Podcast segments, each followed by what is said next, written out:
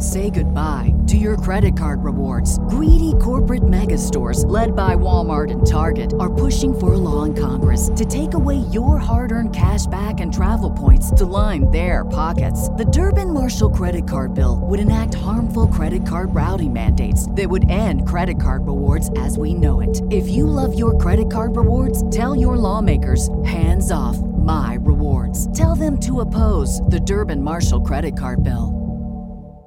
Geek Vibes Live is rated G for geek. Hey,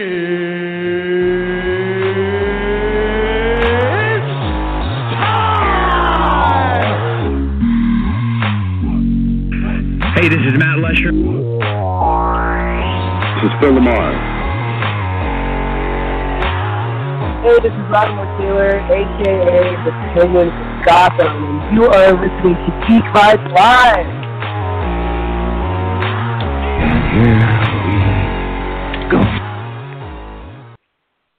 Welcome, welcome, welcome to an all new episode of Geek Vibes Live. I am your host, as Joel calls me, No Patience Juwan, and I am joined by an amazing group of people that are super excited to talk about a bunch of topics today. Let's start off with our panelists. Dane, what's going on, Dane?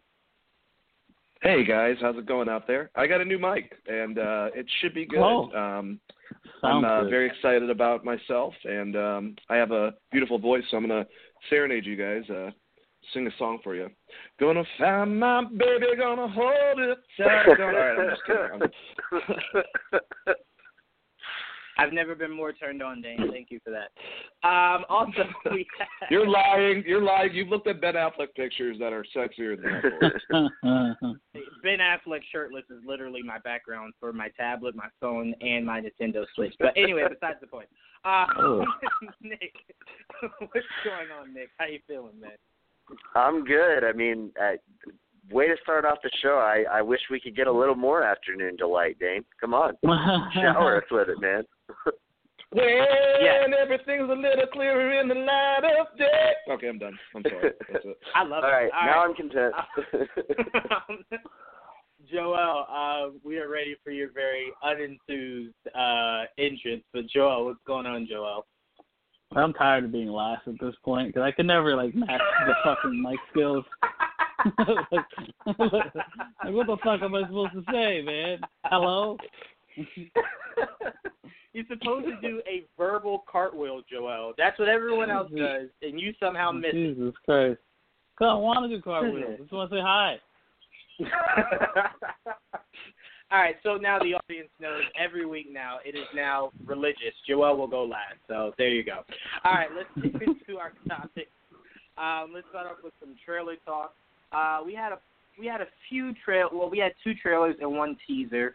Um, let's start with the biggest of the three. And actually, Joel, since you are a Spider-Man fanatic, I'd like to say, because you're not a Batman fanatic, that's obvious. I'm Um, I will definitely a Batman fanatic. You're, you're not a Asshole. Batman fanatic. I'm, I'm Um, a huge fanatic. Let's start off with you. Um, Yeah. Give me your thoughts on Spider-Man: Far From Home. Far From Home trailer, yes. Uh, the highly anticipated trailer where I swear to God, it seemed like every human being on the planet was talking about for like those 24 hours before the trailer actually dropped. Um, it was very nice. I thought it was a very good trailer. I saw a lot of things I wanted. Look, we talked about it last week. I said I didn't need much. I really just wanted to see Fish Bullhead and Mysterio, and I got just that. I got a little bit of the Elementals. We got some Nick Fury action with uh with Peter. We got to see the new suits. We saw both new suits. Um, and we got to see some interactions with some of his friends. And we know they're obviously in Europe. A little couple, a couple little Easter eggs, especially date Easter eggs for like when the Amazing Fantasy came out and all that extra stuff. Um, but I I really did enjoy it, and they obviously uh, the biggest thing watching it was like, well, how are they going to tackle you know the whole Endgame thing? Well, guess what? They didn't, and they shouldn't have. So I commend them for doing what they did, showing us what they needed to show us, and get us excited without ever ever referencing and um Infinity War or of course Endgame, which is going to come out before uh Far From Home. But I I, I really did enjoy it overall.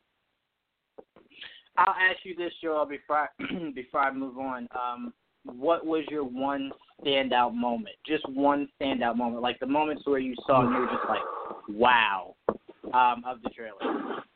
My wow moment was I think it was Mysterio seeing the fishbowl head man when when Jake Gyllenhaal showed up from the green smoke and it's him tackling at the the the, the Earth monster or Earth elemental whoever the fuck that ends up being, um, and him and his fishbowl head on the cloud. I'm like that was badass. There was a couple cool shots, but I think that was my standout moment with the fun the the, the tail end of that trailer.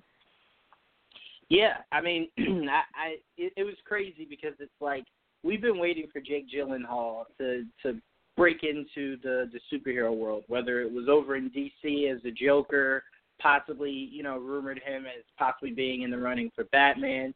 We just felt mm-hmm. like Jake Gyllenhaal was one of those great talents that you know would bring so much to um, the superhero world.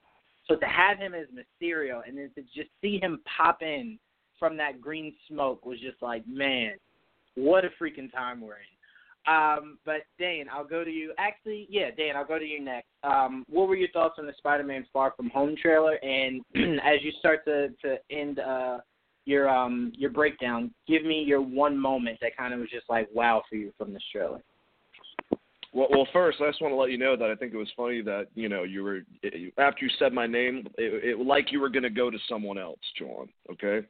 Um, no, because it was I, like I, I was I was thinking. I'm the captain now. Things in my head, and I was just like, no, no, no, hold on, go ahead, Dane.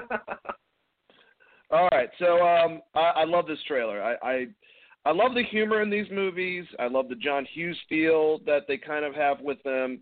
Um, I like that uh, Happy Hogan is kind of like hitting on Aunt May. I thought that was hilarious. Um, I just love everything with Nick Fury. Um, like like uh, Joel said, the new suits, uh, the the relationship that's that's blossoming with MJ. Uh, how about Peter Piper here to pick up a passport? Just just stupid like little things like that that they make that are just funny within it, and then the ending with Flash Thompson saying like, you know, he sticks up for the neighborhood. He has a dope suit. He's like, "What up, dickwad?" Like, I just like everything within these these movies. I love the the feel, the tone, and uh, it's going to be a lot of fun. And I mean, it's hard to say, you know, anything besides the Mysterio scene. Uh, but I really also did like the introduction of Nick Fury within it. I thought that was uh, perfect uh, and pretty awesome. And um, I'm sure we're going to go into detail possibly about like what we think of the situation, but I'm really starting to think that the whole thing is Mysterio is controlling hard light through illusions and causing that destruction himself. Uh, maybe to rob something while there's a distraction. I feel like that's going to be within the storyline, but I could be wrong. But uh, pretty cool. Yeah, I mean, we can definitely get into that a little bit more. But I, I mean, it's crazy because it's like uh, the biggest thing I heard a lot of people. Uh, I don't want to say complaining. Uh, you know, kind of talking about was like, oh man, like you know, if you see the check uh, that that Happy was holding, like it was signed by Pepper, so like, does that mean Stark's dead? And I'm like, do you guys forget the first Iron Man movie where it kind of seemed like Pepper did everything and Tony Stark just appeared to things? So it's not out of the realm of possibility. Like he could still be alive, and Pepper, yeah, and Pepper still just handles everyday business. I mean, Tony Stark has always just seemed like the guy that does not want to handle day to day, just wants to show up for the things that are like super important. And this didn't look like something that Tony Stark would show up for. So I mean, that that to me is not a red flag for like uh, Tony. Tony could be dead. Look at the check. It's it's Pepper's name. So I mean, that to me wasn't like, oh man, like that was telling. And also another one was when Happy was saying the line, um, you know, you're all alone. The thing about trailers, and especially with Marvel, none of it usually is connected to each other. Um, like it could have been out of context. Like he could have been saying that to scare Peter for something. He could have been saying that because Peter is in a situation to where he's fighting these monsters by himself and there are no Avengers to help him. Um, so I mean, he could have been saying that for numerous reasons. So a lot of these red flags that people are like throwing like, oh no no, this means that and that means that. Let's just remember it's a trailer, so the context matters. Context is key. Um, but Nick, excuse me. Give me your thoughts on the trailer, and then give me your one moment that that stuck out to you that you were just like, man, that was crazy. Oh yeah, I love the trailer. I mean, like Joel said, we we kind of talked about the things that we wanted from it last week, and we pretty much got all of them. So yeah. either uh, I mean, either Sony is, is like somebody at Sony is listening to our pod, like to, to get a beat on things, um, or they just like we're like, yes, this is what fans are going to want. Probably the latter, but you know, I, I'm still uh, skeptical a little bit. Um, but yeah, no, it was great. We got everything that we wanted. We got to see the Elementals. We got to see Mysterio, which was definitely my fan out moment. Um, I, I think it'll be really cool to see like how uh how the fishbowl head like is incorporated, like how because of course when we first see him he doesn't have it, and then when he's in that wider shot where he's fighting one of the elementals, he he definitely does. Um, so I think that'll be cool to see how like that forms. Um, but uh, but yeah, I mean it's uh, like just overall was super cool. Uh, like Dane said, like just the feel of the movie is great um I, I the the little bit like the funniest little bit to me definitely was you know oh you got a new dress. Oh yeah how did you notice? Uh, and he's like what just happened? Like what like why are you flirting with my aunt? Like this is not cool.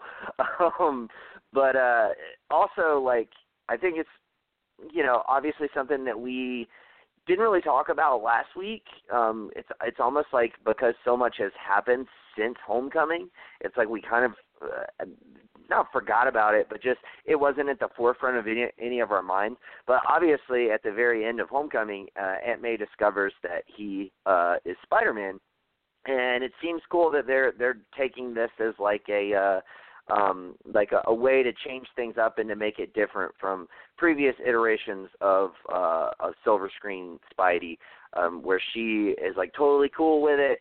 Um, we we saw uh, saw them kind of do that in um, in the uh, universe that all of the Into the Spider Verse characters are inhabiting, with a kind of OG Aunt May um, who obviously knew of of Peter's identity and everything. I think that's a cool direction, a cool way to to uh, uh, again evolve the the version of Spider-Man that we're getting on screen, and just to make it stand out and feel different than the previous iterations.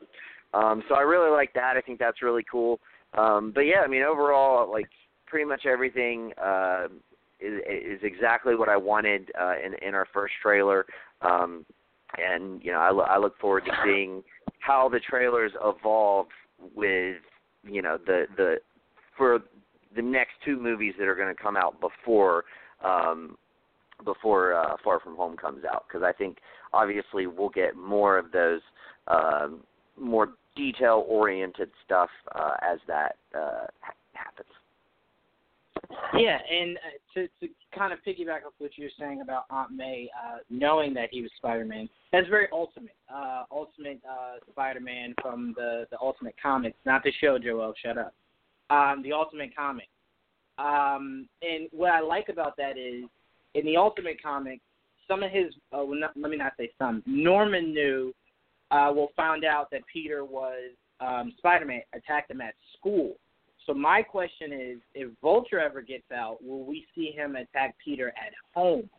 Um, and let's say if MJ finds out at the end of this that he's Spider-Man, it now adds layers to where his villains now are looking at Ned, they're looking at Aunt May, they're looking at MJ. So it's now to where it's like Peter came into this like, no, no, no, don't tell Aunt May. Like I don't want Ned, to, I don't want anyone to know. And then now it's start, it feels it's starting to feel like the Flash, uh, to where it was like Barry was like, no one can know who I am. By season two, it's like everyone knows who I am. it's like, all right, like this is getting ridiculous. Like it's supposed to be a secret identity. Don't don't have everyone know that you're this superhero. Um, so it'll be interesting to see how his villains play, um, or at least Vulture, because uh, we do know he's going to be in this movie. At what capacity, we do not know. Um, but what he will do when he uh, escapes now knowing that Peter is Spider Man. So that that adds an added dimension to where um, it makes things very difficult for Peter. Um, excuse me. As far as like a really cool moment for me, I will say it was the moment to where Hydro Man hits Peter and he kind of breaks out into that spider pose. And then also, what really just gave me chills through that throughout this trailer is the way they did the Spider-Man scene like the trumpets to it, like it just sounded so freaking cool. Like I immediately wanted to make it my my ringtone. Like it was just so cool the way that it sounded. Um, but this movie, like Marvel and Sony, this team up which has to, I, I really pray that they re up this summer because that's when um, it'll probably go down. Because just the way they've been able to give us the Spider-Man, I think we've all been really, really, really waiting to see. Um, it's just so perfect, and Tom Holland just fits it like a glove. Um, his moments with MJ were adorable. I love those. Uh, the the the love tension between the two, um, to where she kind of just kind of like calls him out, and the idea of him just even telling Ned like, I, I want to kind of like impress MJ. I think she likes me, and I you know I want to make things things work with her. Um, a lot of this movie just looks like it's going to be a lot of fun. It looks like Marvel is following the formula that they built last year, to where you have the standout movie that can kind of like break ground. Um, you have the huge event movie, and then you have that fun-loving, spirited movie. Um, last year went in the order of Black Panther, Infinity War, Ant Man and Wasp. This year is going to be Captain Marvel, Endgame, Spider-Man: Far From Home. Um, so the, I, I like that feel because to me it's like we knew Black Panther set up Infinity War, and none of us emotionally were ready for Infinity War. So it's like after seeing like everyone die at the end of Infinity War, Ant Man and the Wasp was a perfect way to get our spirits back up um, before we had to get them drained again with Endgame. So this kind of works the same way to where it's like Captain Marvel, we know is the setup to Endgame. Endgame is to crush us, but then we get that fun movie with um, with Spider-Man: Homecoming. Uh, another question I want to kind of throw around to everyone, uh, Nick, I'll start with you. Um, kind of give me your thoughts on the the elementals in Mysterio, because I kind of want to pose to you is I a lot of people are saying like, oh, it's Sandman, it's Hydro Man, and I can't remember the uh, the other fire the other fire guy. I'm gonna go out on a leap and Molten Man. Thank you. I'm gonna go out on a leap and say, I don't think it's those incarnations of those characters. I think it's literally just the elementals to where it's the elements of earth, uh, fire, and, and water. I think Kevin Feige, I don't think he would just throw away Hydro Man, Sandman, uh, like that. I think he would, you know, kind of use them a lot better than just possible illusions or possible um, hiring of Mysterio. Nick, I'll go to you. What are your thoughts on that? Like, do you think that they're actually Hydro Man and, and Sandman, or do you think that it's just an illusion that Mysterio could be just conjuring up? Yeah, I lean more towards illusion. Um, and as far as like throwing characters away, like those aren't those certainly aren't like the cream of the crop like characters. Um, so I mean, I I don't I don't think it would be um, I, I don't I don't think that would be the thing. I mean, hell, they threw away the Mandarin, and like, you know, like if we're gonna talk about you know various characters, I mean that would be one that's kind of a little bit bigger than than these guys. Um, but you know, I mean, I I I definitely think that they're going to be uh, I would lean more towards illusion, but if they're not illusion, then maybe working in conjunction with Mysterio, something, something along those lines. Um, but I mean, I don't know. I mean, we're just gonna have to wait and see. Yeah, I mean, I I always kind of felt like because I believe Jake Gyllenhaal alluded to this uh, when they did that whole press junket overseas. I think he alluded to the fact of Mysterio being someone who kind of craves the the limelight, like who wants to be um, revered the same way that Spider-Man is, um, and that might somewhat produce him, you know, manifesting things for him to become uh, looked at as possibly a hero. So I wouldn't be shocked.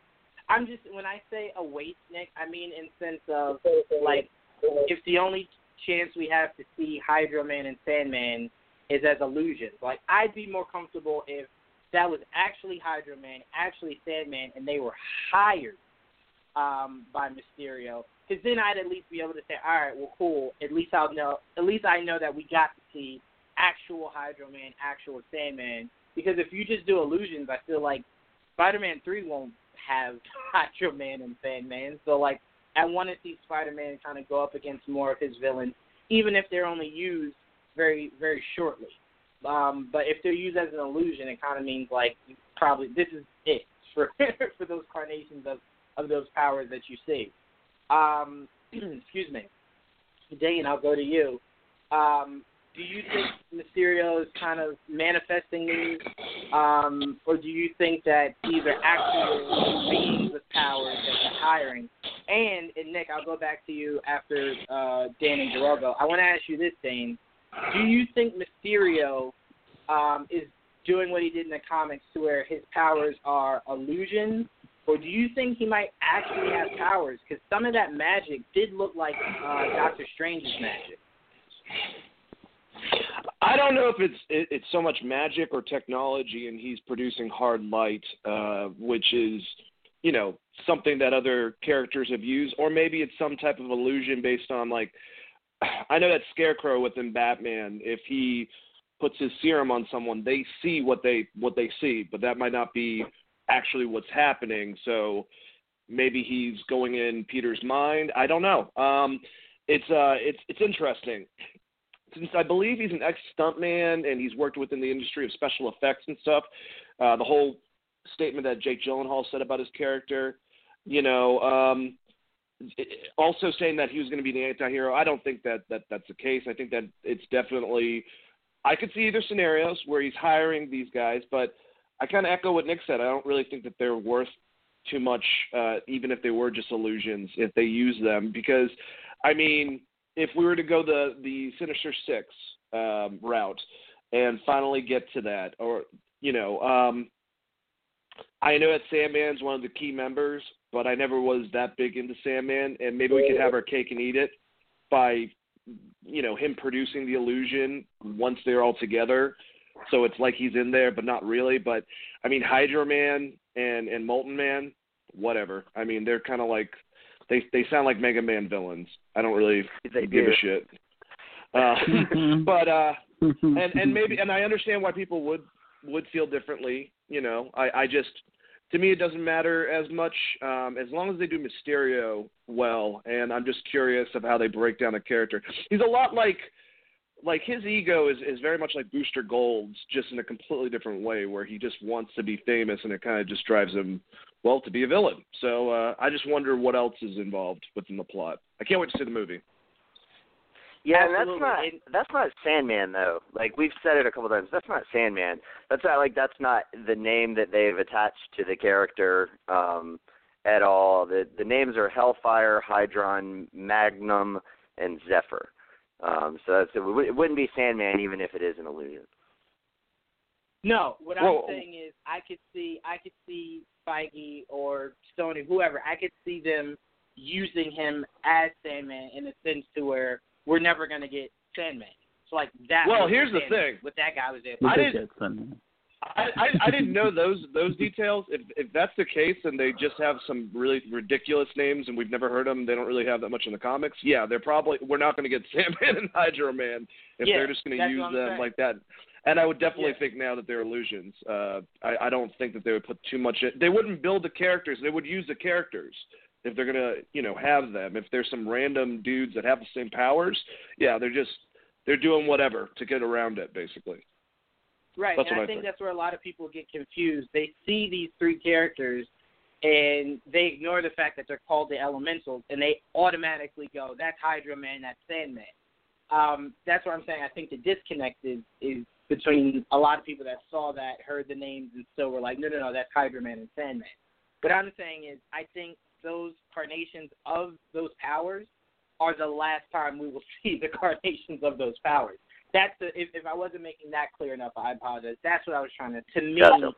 um, you know, this will be the only time we see the powers of someone who could do that like Sandman or that like Hydro Man. Um, but Joel, uh, what what are your thoughts on the somewhat villains uh, between Mysterio, the Elementals, um, and also give me your thoughts.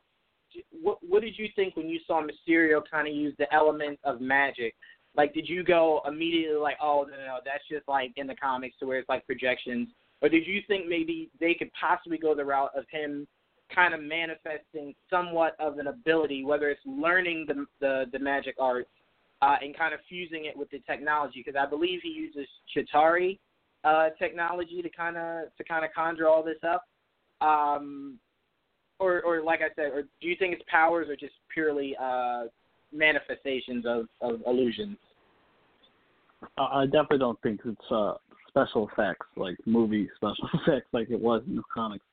I think it is a combination of Chitauri Tech and other bullshit. Um, it, for all we know, he has some connection to the arcane arts, like we've seen Doctor Strange, and maybe there's something he's using. I don't know. Um, and if it's a combination of the two, it's fine as long as there's illusions involved. We know Mysterio is all about the illusions. Um, I have no doubt the elementals are the elementals, because especially if those are the names that they they've been given. Those are the names of the elementals. It's not Hydro Man. It's not Sam. And if it was, I really wouldn't care.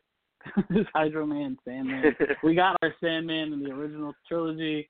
I, I didn't need him then. I don't need him now, and I never need him in the, in the Sinister Six. Um, that's how I feel about Sandman.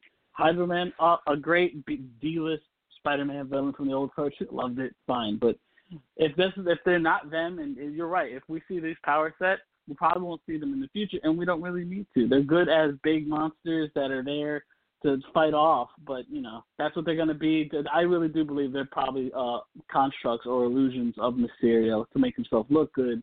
And I know some people uh, are confused at the fact that he was helping Spider-Man, but that's Mysterio's thing from the beginning. He, he came in to look like a hero. He sets up shit to make himself look good, and in the end, you know, he's just not all out there. He's kind of crazy, and he's a bad guy, and that's exactly what I'm expecting. I'm expecting him to eventually turn to a villain at the end and pretend to be a good guy, and probably make Spider-Man look bad in some capacity, just to make himself look good, and use the elementals, uh, uh, you know, as the way to do that in probably different parts of Europe, which is pretty cool.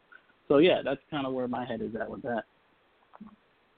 Yeah, I mean, no doubt, we we should point out uh, for people who maybe aren't as knowledgeable.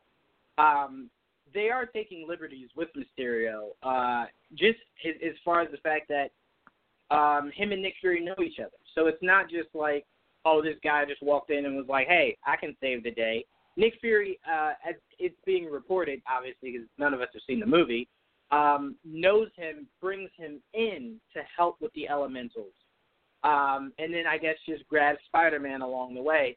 Um, but this isn't the sense of just like, spot, you know, these these creatures attack, and then out of nowhere, this this magic guy just pops in and saves the day. Um, so it, it's a little bit different, not drastically, but a little bit different. Um, but I could definitely see the, the idea of him wanting to be a hero, um, seeing all these heroes, wanting to be one. We we can go ahead and, and dispel the idea of this isn't the the carnation of Mysterio to where he tried to be an actor, couldn't cut it because he was ugly. I mean, we all look at Jake Gyllenhaal and go, he could you could scar his face and that's still not believable. Like Jake Gyllenhaal is not ugly. Um, so we know they're not going that route. Uh, so we can cross that off the board. So this seems more like he wants to be a hero. Will try to do anything to create a problem to solve it to look like a hero. Um, but Nick, I wanted to throw this question over to you, uh, so I didn't forget to ask you. Um, do you do you think the the powers are anything, or it's just purely uh, illusion? Because, like I said, it looked just the same as when Doctor Strange kind of conjures up that huge circle.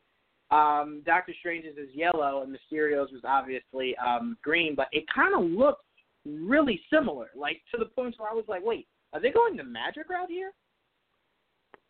Yeah, I mean they could be. I mean that's the thing. Like it's just it's like a little too early to tell.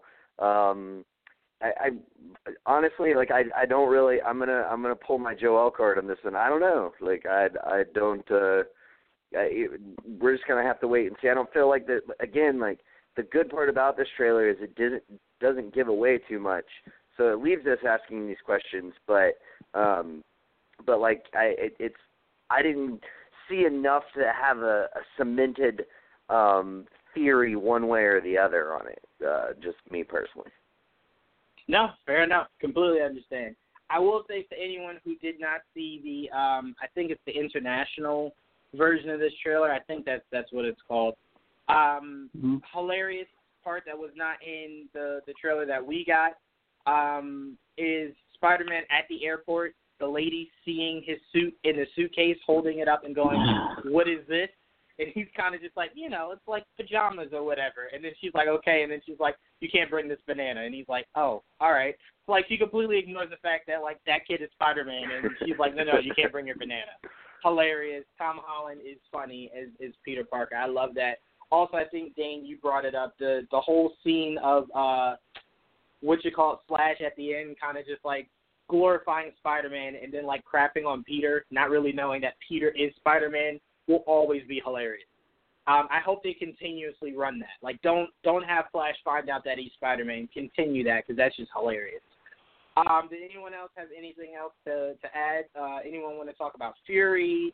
Uh, any Stark theories or anything, or you guys good? Good. Yeah, 40 minutes in, I think I'm all right. All right.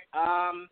All right. I mean, like, there's not much to with Fury. He had like a super cool entrance, uh, shooting Ned in the in the neck with a, a drink.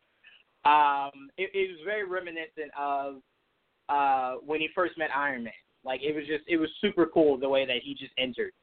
Um. But yeah, I mean, it seems like Nick Fury is back. Looks like Shield is back. One thing I did want to ask, last question, then we move on to our next trailer. Um, Joel, I'll start with you what do you think that building is that they're uh, recreating um, where the Avengers Tower used to be? Who do you think that building belongs to? Uh, I really want it to be the Baxter Building. that or Oscorp. I think those are the two options everybody wants, and would be disappointed if it's anything other than the, one of those two buildings.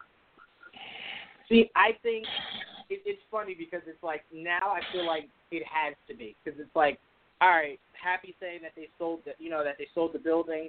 Cool, whatever. I mean, it, it now gives us reason to know that we won't see that building uh, a lot anymore.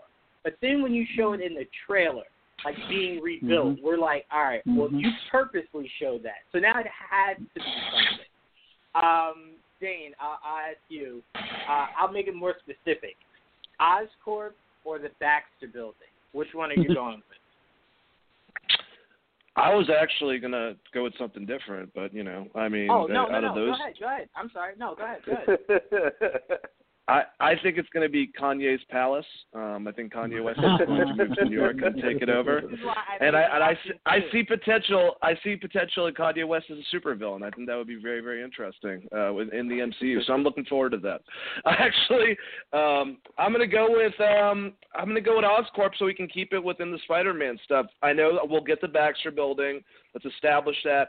But I want to get Norman Osborn, not so much a Green Goblin, but as a character, somewhat developed, even as just a building at first, uh, for the Spider-Man movies placed in New York.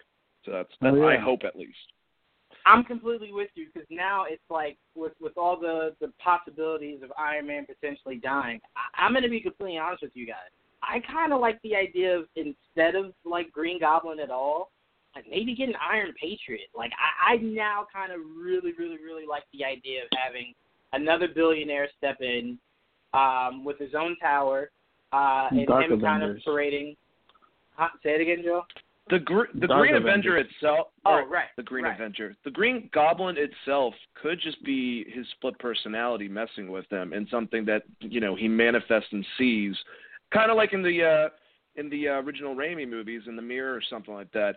And they can go down that route potentially, but then you can get away with the fact that he is insane. He's got this Joker side to him that's trying to consume him, and he just goes the Iron Patriot, Dark Avengers route, you know, Lex Luthor ish instead of just going straight into the Green Goblin. So you can you can you can do both aspects somewhat, I think. Mhm.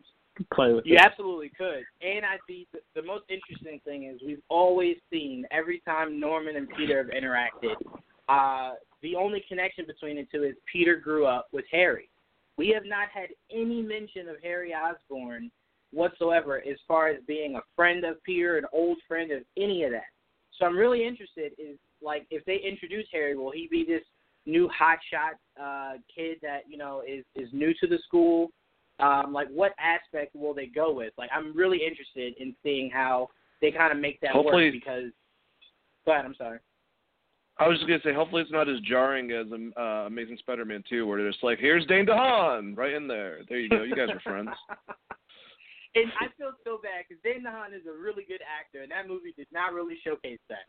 And the Uh, first one was a good movie. Yeah, it's it's pretty sad what happened with that second fucking film. Outside of the Gwen Spider uh, Peter stuff, that was still good. But Yeah. I digress. Um, Nick, I'll go to you. Who do you think that that building is? Uh, who do you think is taking over that building? I my indication would be Oscorp mainly because they got like they okay two things. One, it's most closely connected with Spider-Man as far as with the sale and everything happening in Homecoming, and two, like the you know they wrote that script far before anything was finalized with 21st Century Fox. So like just from the outside looking in, it to me it would make more sense that it's going to play out to be Oscorp unless they decide to call an audible, in which case maybe it becomes the Baxter Building. Um, but I think the Baxter Building will be something else, and that the Avengers Tower will be Oscorp. See, the the fun thing, we were talking about this before, or I, I think a few days ago, whatever. The cool thing about the advantage that Kevin Feige has in this whole MCU is he can retcon anything. Like, I mean, yes, I mm-hmm. agree with you. In in Homecoming, that that idea for that building was there, without them knowing that they would get this deal done or whatever. But now that the deal is going to be done in March, unless they mention that like who bought that building by name in Far From Home, you could easily just say, no, we just had that building under construction, didn't know what we wanted to do with it. Now we're doing this Baxter building. So like you could do, he could do anything once this deal is completed in March, unless Far From Home specifically says who bought that building. And I'll say this, Kevin Feige, Don't don't don't let it be a nobody man, because we will flip out. It has to be somebody important. the, the only thing is, I really, really want my like that that if it if it is the Baxter Building and it's Reed who who like purchased it or whatever, that like it, it, it's kind of jarring in the sense of just in the sense of like how that character has never been mentioned. Um, I mean, not that obviously like it's it's not unforgivable, but like you know, like little little knickknacks along the way. Like even Strange was mentioned like four or five movies before we actually saw him and all that. Um, I don't know. It would just I I I feel like um like an up and coming tech guy um uh, kind of coming out of nowhere maybe makes just a little bit more sense to me than like the smartest man on the fucking face of the earth like Tony Stark's never like been like hey you know what let's, let's fucking get some help from that guy um like I don't know just just just my thoughts. no no no I mean it, they would have to make it make it make sense but we've known that they either really make sense or they don't make sense doesn't really matter like the the whole timeline issue at the beginning of Homecoming. Homecoming was such a good movie. I, I kind of somewhat glossed over it. I noticed it, but just glossed over it. So I mean, Kevin Feige is still here batting a thousand. So whatever. Um, let's move on. Let's get into the second biggest trailer. To some, might have been the first. So you know, won't be biased here. Uh, let's get into John Wick three. I'll just say this: Keanu Reeves, you cannot stop making John Wick movies. Like once I saw him on a horse, I was just like, all right, yeah, I need more of these. Like I need an, an um, like a crazy amount more of these. Um, and when they said this was kind of like the bookend, I immediately thought like, there's so many different things you could do to bring John Wick back, um, but it doesn't have to be his movie specifically. Um, but I'm getting too far ahead. Um, Nick, I'm going to start off with you. Um, what were your thoughts on the John Wick 3 trailer? And how insane is it to see John Wick shooting people on a horse, man? No, dude, it's fucking great. Like, I mean, a, a, a like motorcycle chase scene, and then all of a sudden, now he's not on a motorcycle, he's on a horse. So you know that transition happens somewhere.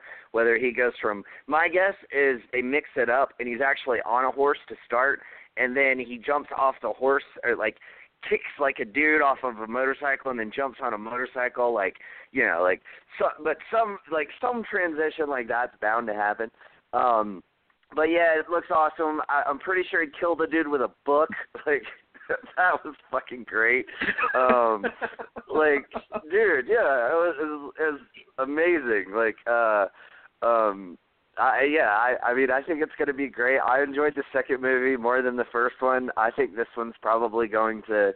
I mean, it certainly seems like it's going to take the cake as far as like absurd action, um, but still, like, it still seems to have that very sort of, um, even amongst the, uh, uh, uh or I should say, amidst the absurdity, it still has like this very grounded style of shooting that they they like to yep. kind of keep and and do uh, and and that that lets you get by with a little more absurdity. So you you don't turn your movie or your franchise into what Die Hard became.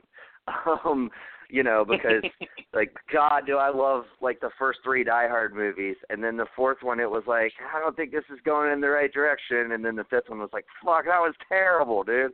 Um, but like I I don't really, at least from from the trailer and from after seeing the first two, like I don't I don't really have that fear as much with this series. Um, despite the fact that you know it, it, it certainly seems like it's going to be upping the ante, so to speak. But uh, but yeah, I loved it. This is um, for like Jawan, myself, and and probably most people on this panel, this is like um uh like our Fast and the Furious, which is I think why Jawan's like don't stop making these movies um cuz none of us really like the Fast and the Furious movies um or or the series as a whole. Um but these are kind of our version of that. Like it's just I mean different obviously um but like you know like these are our like super kind of corny action movies, um, but not not in the pleb way that I shouldn't say that for people who do like Fast and Furious, but like in a different way uh, that's not. They have the cars jumping buildings. They have cars Yeah. jumping buildings. That type of yeah, shit. and and I would I would just rather see you know like a dude riding a horse fighting off yakuza. Like that's it, as as crazy as it, it sounds to say that's more grounded. Um, it is, but uh, but yeah, no, I mean I, I love it. I love the trailer. I, I'm very excited for for the third installment. Absolutely. And let me piggyback that, Nick. Um, Fast and Furious, for all those Fast and Furious fans out there um, who maybe aren't that high on John Wick, allow me to remind you Jason Statham and Vin Diesel's car went at least 100 miles per hour, both cars smashed into each other, and both guys just got out. I just want you to put that in the back of your brain. Remember that. And anything you see in John Wick will never be as insane as two cars going head to head and both guys just walking out. That is ridiculous. and then a Ferrari going out of a crazy tall building and then just, you know, weirdly landing into another building and not crashing out of it. Your your franchise is ridiculous, okay? Um, it's one movie away from people getting superpowers. John Wick is a real action movie that should have at least 30 of them, okay? Um, but, Dane, I'm going to go to you. What were your thoughts on the John Wick 3 trailer? Um, and again, I'll ask you the same question I asked Nick. How crazy is it that he's shooting people on horses, man? uh, dude, it's awesome. And honestly, and I, I just want to, you know, echo what you guys are saying and kind of go into it because it's it's whatever your cup of tea is, really. I mean, I, I Yeah. do like s- somewhat a grounded approach, like you were making an example, Nick, of of Die Hard or the first couple Lethal Weapon movies. Uh, you know, Yeah. you got that.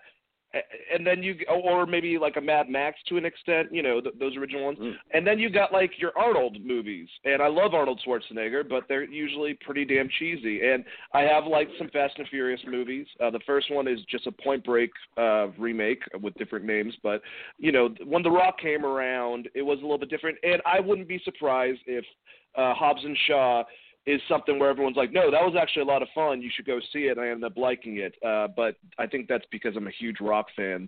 If you smell what I'm cooking, uh, to get into the uh, trailer, I loved it. Um, he threw. Not only was he riding horses, but he threw a high action rifle like a fucking throwing star to knock someone out. Like it's it's it's just stuff like that, and the the dogs fighting. By the way, I didn't see his put pit bull later on with Halle Berry. You better not do that again to us. You know, I Yes. I, I I can't do it. Uh, the music was awesome. They had ninjas on bikes with katanas.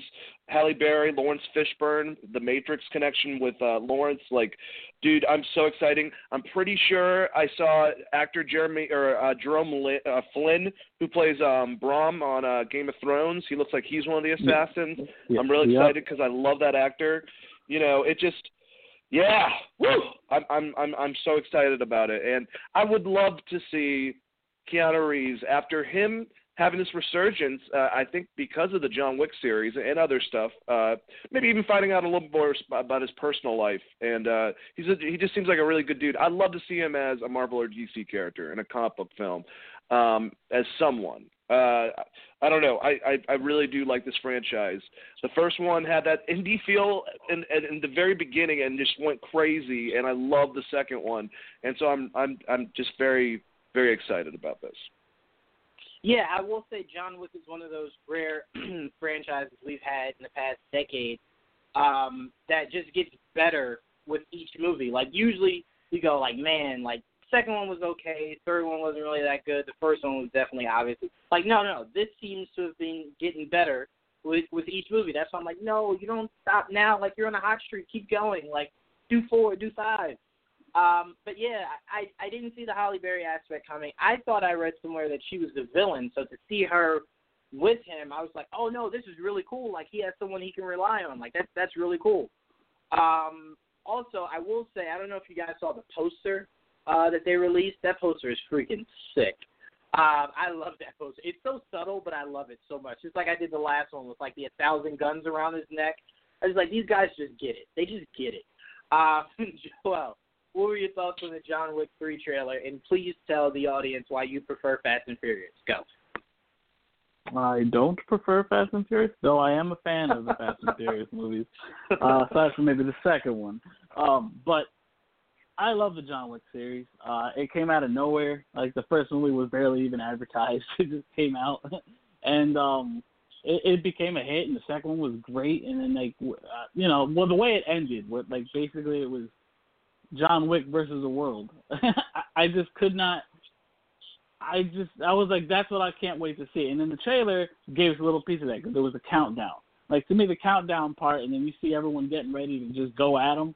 I I just can't wait to see how he's going to defend himself where there is nowhere to hide, where the world is basically like all the assassins on the planet are looking for him, and it's like John. It is John Wick versus the world, and like that's that aspect of it excited me more than him on a horse. But the idea of him uh, just doing his thing is just against every and anyone is going to, is, is really what excites me. And I, that trailer looks great, and it looks even better on a Dolby theater because I saw the glass in Dolby, and that that trailer looks great on that screen. I'll tell you that much. Yeah, I mean, it, I I want to get back to something Nick said because I think it was overlooked a little bit. He killed someone with a book. Like, I mean, it was crazy in the second one that he did it with a pencil.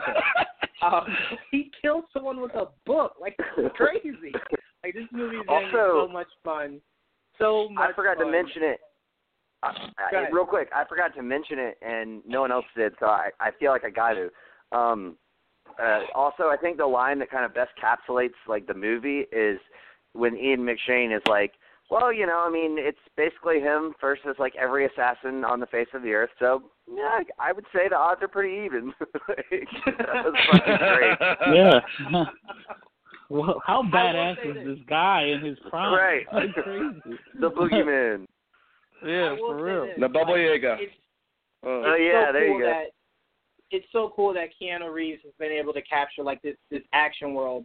Um, because I always thought like, man, like Jason Statham. I always wanted Jason Statham to be able to have something like this, to where you could look at it and go, yeah, man, like he could at least say like he did some really dope action trilogy. Crank tried. The first one I thought was so much freaking fun. The second one was just like, yeah, you probably should. Um, Oh, the second really one's great. I, I really just I was like, man, this this is off the wall. Like the first one was crazy, right. But the oh, second Oh one, I no, was but just like it's played. It, see, and that's the thing. It doesn't take itself seriously. Whereas like Fast Right. and Furious movies try to take themselves seriously, and it's like, dude, you totally like a movie like Crank Two is like if you're not gonna like be a serious action movie, you can get away with all that shit, you know? right, which like, Like, Triple shoot 'em up. obviously went that route. yeah, or Triple X. Shoot 'em up, Nick. so um, Nothing. but Shoot 'em alright, up Shoot is 'em up is- fucking awesome, dude. No. Yeah, it's Looney beyond Tunes with- that movie. with action. oh that movie lord. is fucking great, dude. Shoot Y'all 'em are up crazy. is Oh, awesome, my Joel. God, no. You're disrespectful. No. Paul Giamatti. Hey, can I also say? That's I like- two motherfuckers who love Legend of Arthur. Fuck y'all. King Arthur. Whatever. King, damn it. Don't Can I just also say- Hunnam, There's too much disrespect here. Go ahead, Dave. Um, thank God for Halle Berry. My lord, not only a great actress, but she is gorgeous. Sorry, I had to, I just had to say that. no, no, we needed a break for that. I appreciate that. Um, let's move on to our final in the trailer talk. This one was a teaser. not a full trailer. I'm going to give all the details for this before I pass it on. Um, apparently, we're having a Ghostbusters. Uh, I guess it's a sequel to the originals. It has nothing to do with the all-female one. Absolutely nothing. I can't say that enough. Absolutely nothing. Um, uh, apparently, this is uh, just based cementing home why he hates women. I just no, because the crazy thing is, Nick. What's funny is when I heard this, my first thought was it was a sequel to that movie, and I was just like, "There's no way anyone's going to go see that." So now that it's known that it's not, I want people who aren't, you know, that that interested in finding out details, like they hear it and just go, "No, I hated that last one." I just want them to know it has nothing to do with it. Um, Yes. But anyway, apparently it takes place around. Um, let me not say takes place. It's it's about four teenagers apparently, two boys, two girls. I think uh, I think was the report. Um, Mhm. According to Ernie Hudson, uh, has confirmed that the original Ghostbusters will appear in the new movie. Um, so that's really cool. Excuse me. Although I think one or two of them were in the all-female one, so like. eh, Not as their but- characters, though. No, Right, I think right, they're all right, in it's it, but different not as the characters. characters. Yeah. Um, but I will say from this teaser, it gives me a very eerie feel. It gives me a very I don't want to say Stranger Things feel, but it does. It doesn't feel like it's going to be overly comical. It feels like Bingo, bingo. More, they're Yeah. going a more serious route to it, uh, rather than it just being just completely comedy. Um, so it looks like it, it's going to be a lot of fun. It does not come out until next year, which I thought was really weird that we got a teaser this this early. But cool, start that hype train now. Um, but yes, Dane, I will go to you first because I know you had some stuff to to get off your chest about um, this teaser and I guess maybe this movie altogether. Um, so I'll, I'll pass it to you first. Your thoughts on the teaser for Ghostbusters?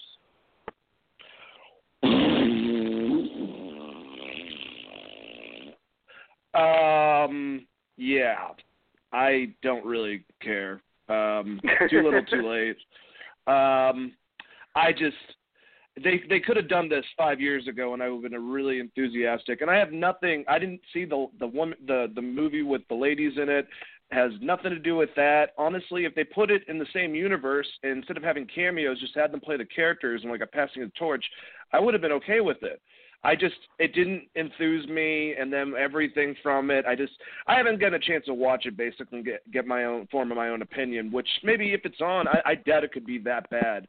Um, so it's like, well, if the all girl casting doesn't work, let's try the Stranger Things uh, route. And it's like, man, fuck off. Like I don't really even give a shit. I mean, just it just really Sony. It's like I care more about what happens with the fucking uh, Men in Black uh remake with Chris Hemsworth than I do about this. I really I really don't care.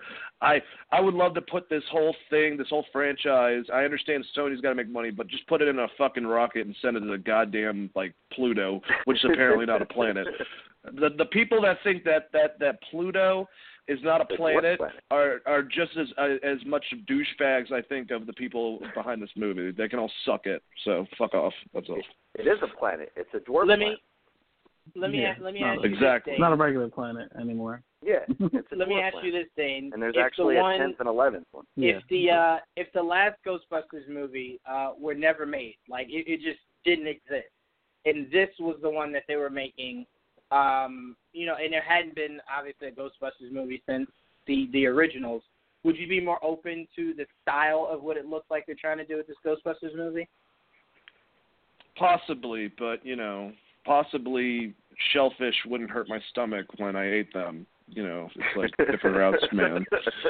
Just fucking, I just, I really just am really just aggravated about this whole franchise because I love the first one and I also love the second one. I know a lot of people don't, but I mean that was like when I was a kid, and I love the cartoon, and I just, uh, it just seems like a, a corporation trying to milk a franchise and not really investing, trying to, you know, make it good, I guess. And, you know, maybe with the fact of who's creating this and, and the, the enthusiasm, it might be end up being something good, but I could care less. And um yeah, I'm thinking more about what I'm eating for lunch today than I am Ghostbusters. So I, I will say this thing. I will say this. They are obviously trying to milk this franchise. That is not to be questioned whatsoever.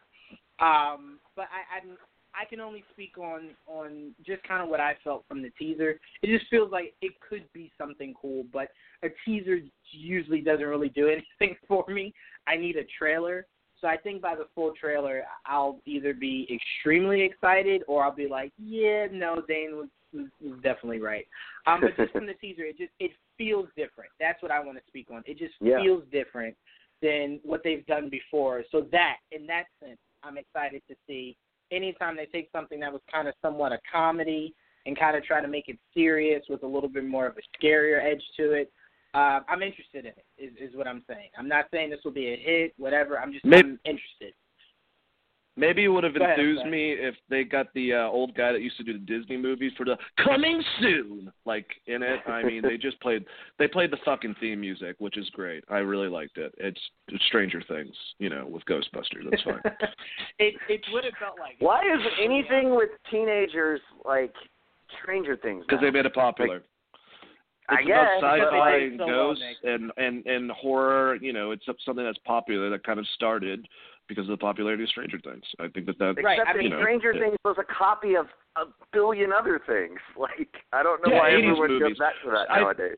I I I, No, I I feel like it's all throwback to the '80s, you know, movies, which is great, and I love that. But I think that you know it would be it and Stranger Things kind of made that popular, and now Hollywood's kind of doing their thing with it. So Well, no, even know. people were like it. They were like, oh, they got the kid from Stranger Things, copy of Stranger Things. Like, not well, but it came out right before Stranger said that. Things was popular. Nick, you know, I Nick, mean, I think I think it's the same feel that people have to where whenever you now see an older guy with a younger kid, they're like, oh, they're they're trying to do like like Logan. Like no, no, it's been Sure. done Mhm. Before, they- but Logan to an Yeah. so extent it was they done are. so well they now compare it. Yeah. They now compare it to it. So I mean, I could get how someone could feel like this feels like Stranger Things. I mean, the it being surrounded by uh four teenagers, and then kind of like the feel of the spooky kind of horror feel that it gave off. Uh, you don't have to say that it's gonna be like Stranger Things, but it gives you that vibe. Um, same way Punisher gave you that Logan vibe. I'm not. So, I mean, right, I could, look, I could get I'm a comparison. what what I'm trying to say is I don't think that it's trying to be Stranger Things. I think that Sony is banking off of the money that Stranger Things accomplished by making that type of concept popular. Very much I like if could a see company were to try to do a Logan. Okay, well then I don't I don't know what to tell you. No, I'm saying No, no, I'm no. agreeing with you. I I'm saying I could see that. oh. Oh, I said I thought you said I couldn't see that. Apologize. no, I Uh, could but see yeah. that.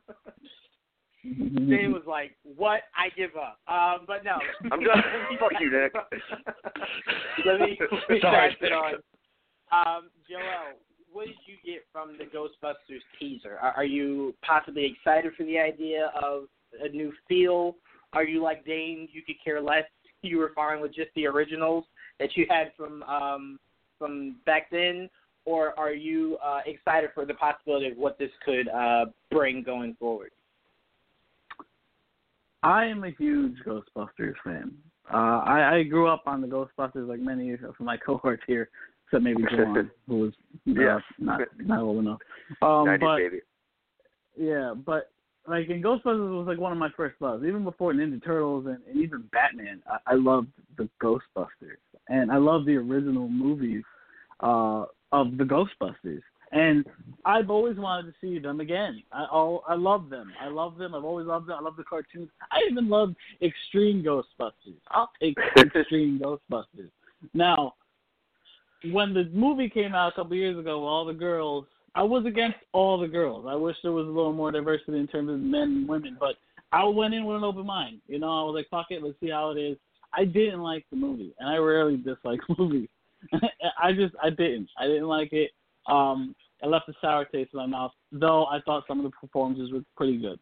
Um, I didn't know how to feel when the news came out, but I, anytime you, you, you bring back like my past, like the nostalgia is gonna hit. I don't care what it is. Like Ghostbusters has a special place in my heart. So you're saying you're gonna do it again, but with the original cast coming back as themselves? Yeah, you kind of got my money already, even if it probably turns out to be a piece of shit. Uh, I'm interested, You- and now I'm interested. And then that teaser helped because it brought not just the, it, it felt like the music. There was the music and the extra one, and The you're like, oh my god, yeah, it it just had that feel, and so it, it I'm I'm more interested. And then they're bringing Jonathan Reitman in, the son of the the original director Jason. of the Ghostbusters film, or Jason. I'm sorry, Jason Reitman. I'm that. I mean, you're, you're talking to me now, so now I'm interested. Before, if it was just a random director, I would have been a little more eh, hesitant.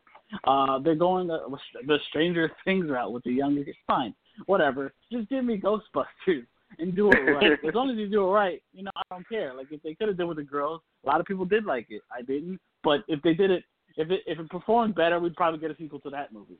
Um, but this one's going to be a, a, a direct sequel to I think the original movie, and Yeah. it works for me because that's the best movie. I love, and don't get me wrong, I love Ghostbusters too. Um, and I'll, I always remember the scene with the Statue of Liberty movie. I don't care how much that made no sense. I still love that scene. um, And just that painting. You know, that painting pa- is yeah. iconic. Vigo, you can't forget Vigo. Yeah. You can't. Alec, come Yeah. on, there's, there's so many good parts of Ghostbusters. I had nightmares yeah. with him in it. Oh yeah, dude. Yo, he he's creepy as fuck. Don't get me wrong. There's a lot of parts of that movie that still give me nightmares. But that's what they can do now with this new cast, with these with the two boys, two girls. Fine. If they go with, I think, because I think the boy and the girl, uh, well, two of the boys and the girl, or one, I'm sorry, one boy, one girl. Uh, One of them is going to be real young. They're going to be like 13, 12 age, and then maybe the other two are like actual teenagers, seven, 16, 17, or whatever. Whatever. One of them is probably going to be one of the kids. Uh, I doubt it's going to be all of them, but one of them is going to probably be related to the original cast uh, in some capacity, and I'm not sure who, but I'm so excited to find out who. And if Bill Murray is down to come back as Peter, I am down to see him come back as Peter. Done. Peter was my favorite character. I, I'm just, it's everyone's favorite character. I mean, yeah, Yeah. you always Yeah. gotta be hyped. You always gotta be hyped anytime Bill Murray's looking to to do something. Bill Murray is just freaking awesome. Um, Peter Venkman is the man. Nick, I'll, I'll pass it over to you. Where are your feelings at for this uh, upcoming Ghostbusters movie, and kind of just your thoughts on the the teaser? Um, yeah, I'm I'm excited. Uh, namely because, well, well, let me discuss the teaser first. The teaser's not anything spectacular, but what it does do is, I think you mentioned this, Juwan. It sets the mood. Um, first of all, Joel mentioned this: the theme, the theremin, the the in, the musical instrument, the theremin, which was used um, in the library scene in the original uh, movie Yes. Um, is is used to kind of set the mood, and even if you don't notice it, your brain does, and it's like you you feel that that opening shot that comes like um kind of down near the leaves and then kind of pans up like that's a that's a horror shot. That's a classic like sam raimi shot.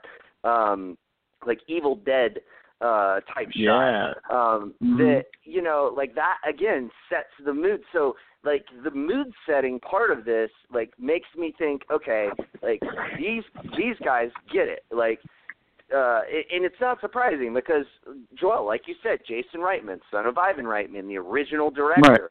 Um like he I think he understands the the the franchise. And that is the was the problem with um with uh uh Feig's uh interpretation Feig. of it because Yeah. uh yeah he he didn't paul feig he he did not understand um the franchise he wanted to make a paul feig movie that had ghostbusters in it and like so like fans of the original um series the the first two movies and the cartoons and anything else but especially the the original movie are like this is not ghostbusters. This is like the theme is all off. The the the the feel is all off. This is like a slapstick comedy. Um and that's not what the original ghostbusters was. It was it it, it played out very much like a horror movie with Right. a ton of like comedic elements because Bill Murray and Dan Aykroyd um are just so damn funny and it was very well written and it was a lot of situational humor. I'm sure a lot of it was Bill Murray ad libbing. Um you know, like the like just like the scene uh what's it in the first one where the they're like in the um uh like being interrogated or whatever and like the, the police commissioner or whatever is like, Every Is this true? they take it. is this true? And he's like, Yes, unfortunately, that man has no penis or no dick or whatever.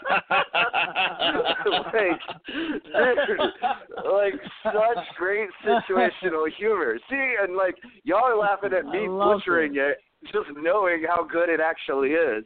And like, dude, it's it's just the like the first movie in particular is just a great fucking movie. Um, oh man. yes, oh yeah, yeah. Um, but oh, like, I love that movie.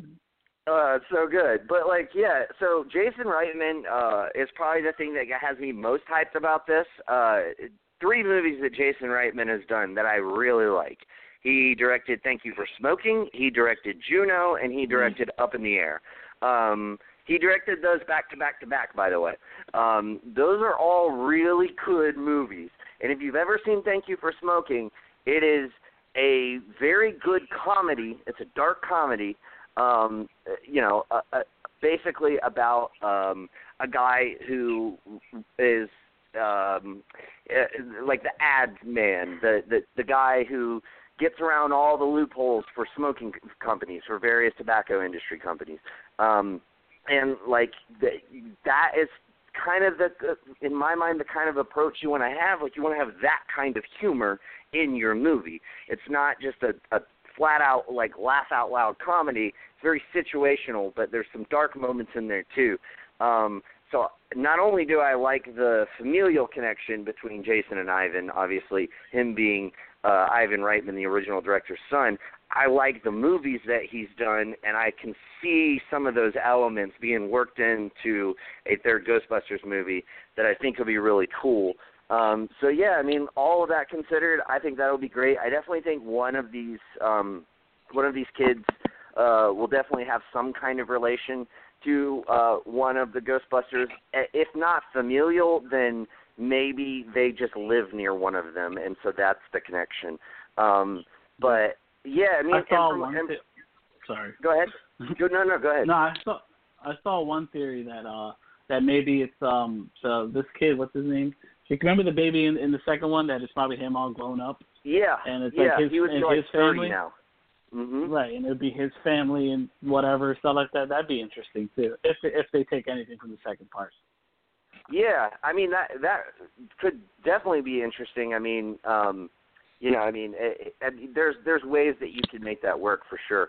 Um, but yeah, I mean, I think I think there's a, a a lot of different ways that they can make this work. I think they have uh, have it in the right hands. I I like Dane. I wish they would have just gone this route five years ago instead of saying, "Hey, Mhm. Paul, Ten years Feig, ago. make a Paul Feig movie with Ghostbusters."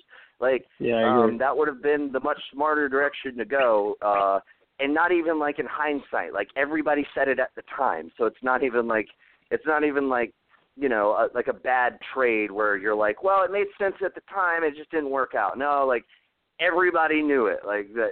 So, but I, I mean, I digress. I, I nevertheless, I'm excited for the movie. Um, I I Yes, I like all of the elements that I'm seeing. So um, I'm just uh, crossing my fingers uh, that you know all all of the things that I've mentioned end up paying off in, into a good movie. Absolutely, Dane. You wanted to, to add something? I, I just want to say that I will say that you know there is another trend in Hollywood right now, and I think this is actually one that's that's really positive, and that's people that really have a love and an association with a past property in Hollywood, you know, revamping it and making it what it was, but also for you know today's audience. And Mhm. obviously, he's directly connected. And when I did hear when that he was involved, that was a very positive thing. I just in terms of, of of like my level of excitement, that's what's dwindled. But when it comes to you know, I hope this movie does well. I hope that they can change my opinion, and I hope that it's something that's like a sleeper hit or or just does well from the beginning. But I just have no enthusiasm for this franchise. Is more or less what I was trying to say. Since I sounded like a porcupine on fire. No, no, no, no. no. I mean, as, as you were saying that, the, the thing that kind of went off in my brain was like uh, Joel was even kind of breaking it down uh, somewhat about that also. Like when I originally heard that they were going to be doing another Ninja Turtles so close to the last horrible Ninja Turtles uh, that was done, like my enthusiasm wasn't you know drastically high. Like to me, I'm gonna have to wait till I see a trailer for that. Like there, there's nothing you could tell me about it that would get me excited till I actually see a trailer. Um, so I mean, I, I understand that. I mean, but it's just that the last one's left such a sour taste in my mouth that it's now like I'm not excited to see anything done So like I get a trailer and I'm like, okay, all right, this is drastically different than what happened before. They look a lot better. Uh, the story's a lot better. Like there's just too many other things that I'm waiting to line up before I my, I get my enthusiasm all worked up, uh, only to be let down. Um, so no, I, I definitely get where you're coming from, Dane. Um, excuse me. All right, but let's move on. Before we get into our scheduled topics, we're going to pass it to Dane for a word from our sponsor.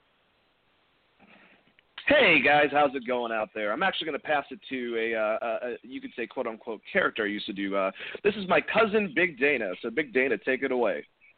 Shut up, you stupid whore. All right, anyways, guys, remember the days you're always ready to go. Now you can increase your performance and get that extra confidence in bed. Listen up. BlueChew.com, that's blue like the color blue. BlueChew.com brings you the first chewable with the same FDA approved active ingredients as Viagra and Cialis, so you know they work. You can take them anytime, day or night, even on a full stomach, and since they're chewable, they work up to twice as fast as pills so you can be ready whenever opportunity arises. I know from personal experience that Blue Chew is wonderful for me, and I've heard Dane talk about it a lot too. So, you know, it's it's good stuff.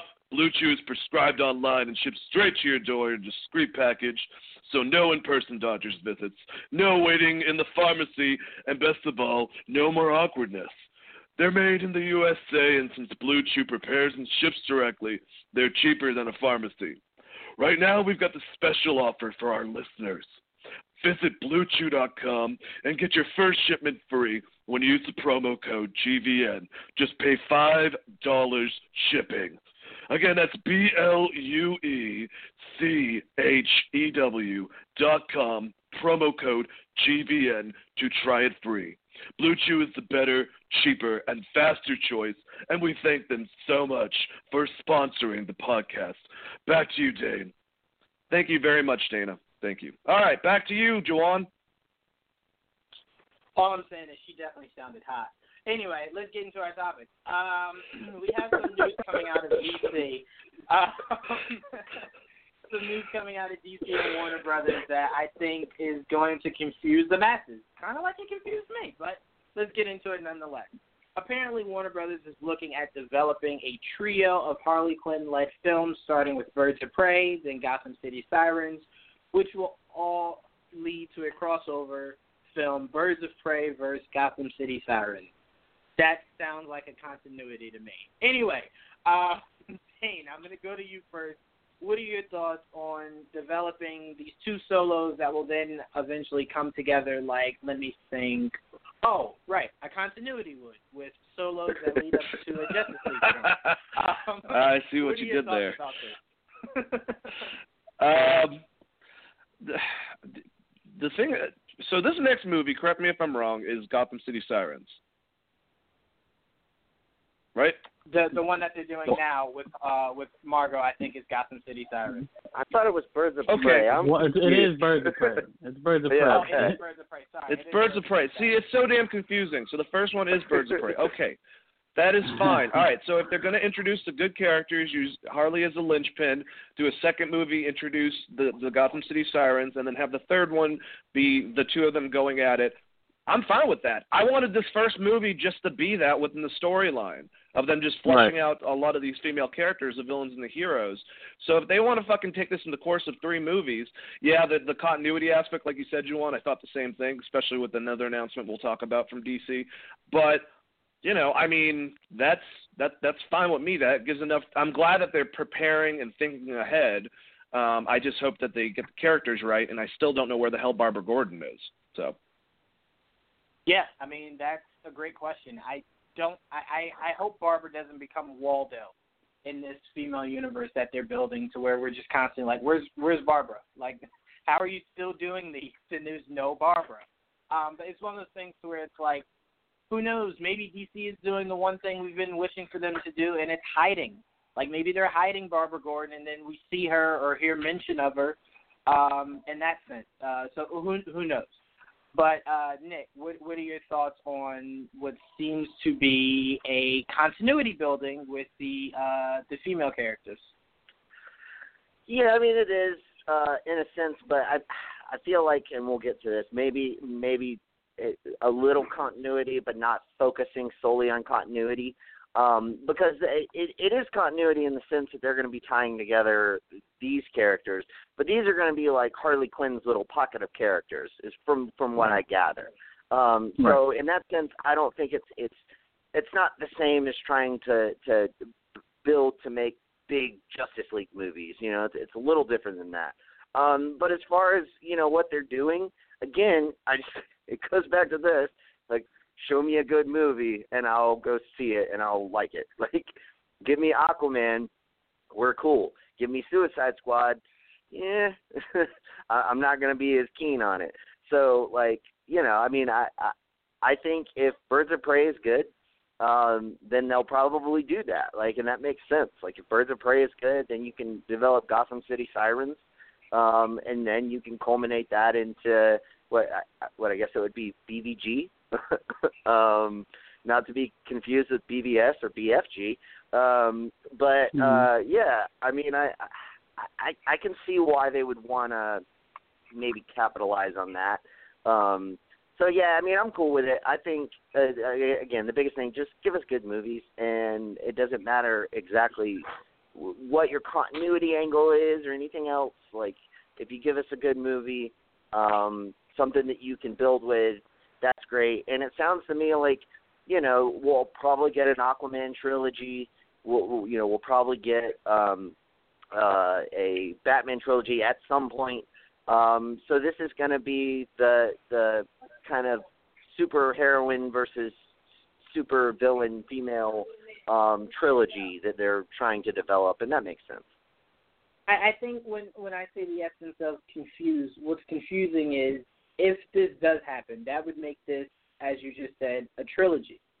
The problem I have is it's not been announced that any of what we've had so far um, is a definitive tri- Well, trilogy outside of Wonder Woman. That's a Um, whole nother story, though. That's a Oh, whole other. Warner Brothers story. Ab- absolutely, absolutely. Um, but I think what's confusing me the most is like I'm like, okay, even to the point that you just made. Take the first one, if it's good, cool. Make another one, that's good. Make another one. Um, well, we live in a world to where it's like it doesn't even really have to be that good, and we can still get another one. But just make it enjoyable. um, but it's one of those things where it's like my biggest problem with Warner Brothers, as as Dane uh, has alluded to in the past, they have a real big issue with announcing a lot of things, and then some of it doesn't pan out. Just let this this movie hasn't even started filming yet. Let this movie come out, and then you could come out and give us a whole slate if you want to. But let's just let's let's let one thing go before the other. Sure, Um, but that'd this be wasn't like an announcement, right? This is another leak. no, no. Um, This is no, this no, a no, rumor. no, no, no. This this is Yeah. not an announcement. No, no, no, no, not at all. Um, yes, thank you for for making that point. But- a lot of people would have but- thought it was an announcement.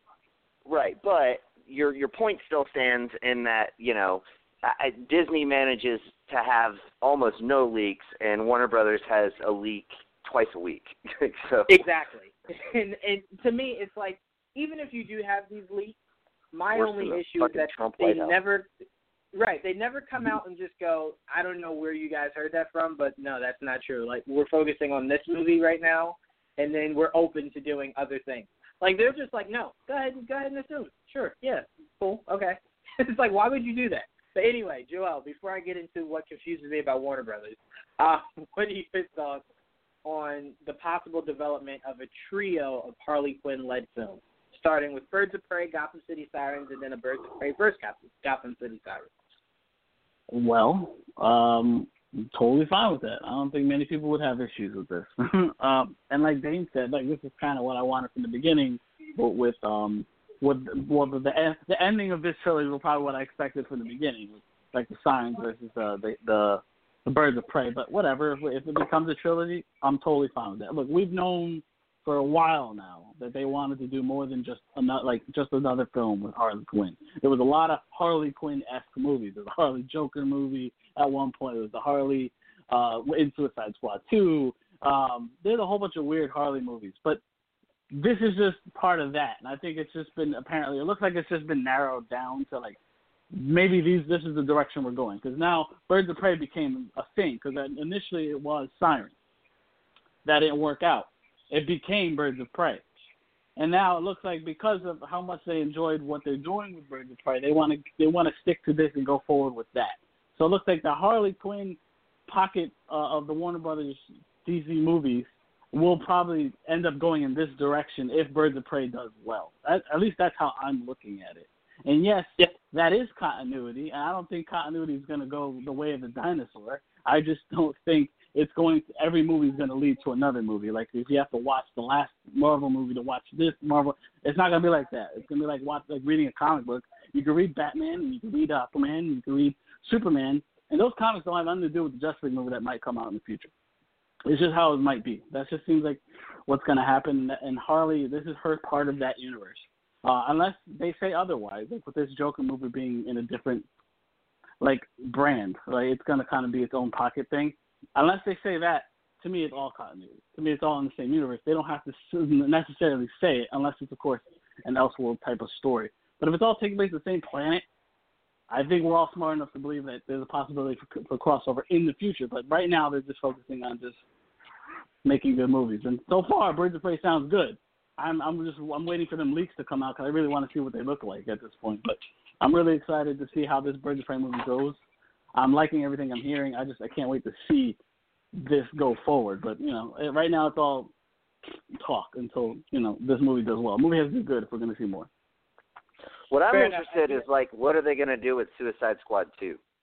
Like, Well, I I, mean, just about to Uh, obviously well, Harley well, broke that's another out rumor. I was just about to afterwards. say they they yeah, did uh, come out with news that um well let me not say news with rumor, Rumor. that if these projects with Harley Quinn are happening, she would then be absent from Suicide Squad 2.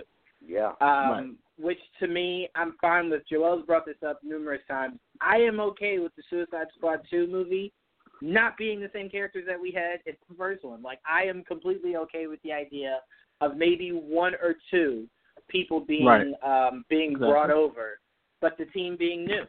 Um, I'm completely fine with that. And Yeah. if the rumors correct we me if I'm wrong. that, go ahead, Dave. Like with within the comics, Joel. I mean, I think Deadshot was the only one that really usually was on every single team, and sometimes I'm sure Yeah. he wasn't. But I'm just saying, I think a majority was of the there time. most of the time. But Okay, yeah, yeah. was- so just was- keep keep the two. Basically, keep the two Yeah. characters that did the best besides Harley Quinn with Will Smith's Yeah. Deadshot and uh, Jack Courtney's Yep. uh, Boomerang, and just change that would be correct. completely. Yeah, Deadshot has probably the most uh, has the most uh, tenure with the Suicide Squad. Yeah. I will say, and there's plenty of people for them to choose from. Hell Oh, yeah! Like give me There's a Bronze Tiger, litter. damn it. There's a whole litter I want King people to go Faraday, man. I I think like Hey, Rick man, Flag never and, know. and what's her and Enchantress not no longer Enchantress can be off, you know, wherever and, and give us Doing their King own thing. Faraday as our new leader. Just like give us somebody new. Like I I, That's I a just wasn't cut. a huge fan of of Rick Flag in that movie. Like Joel Kinnaman, I like Joel Kinnaman. Um, I thought he was. I've, seen roles where I thought he was great, especially The Killing on Netflix, which I highly recommend. But just that particular role, I wasn't thrilled.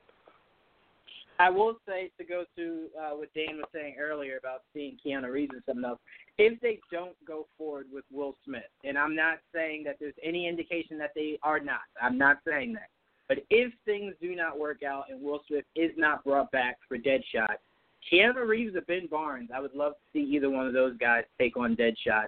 I think um, I think what we've seen from them so far in, in their action portrayals, uh, they both would do a really good job uh, being being. Deadshot. Um, Mhm. So I, I'd be totally fine with either one of those guys. I think Keanu Reeves would bring something super freaking cool uh, to Deadshot. Mainly because if when you watch John Wick, you kind of get that feel of someone who's lost everything. He, you know, his wife died. Um, you know, someone kind of trying to fight to keep himself going. Deadshot not being able to have his daughter, fighting to stay alive for her to get back to her.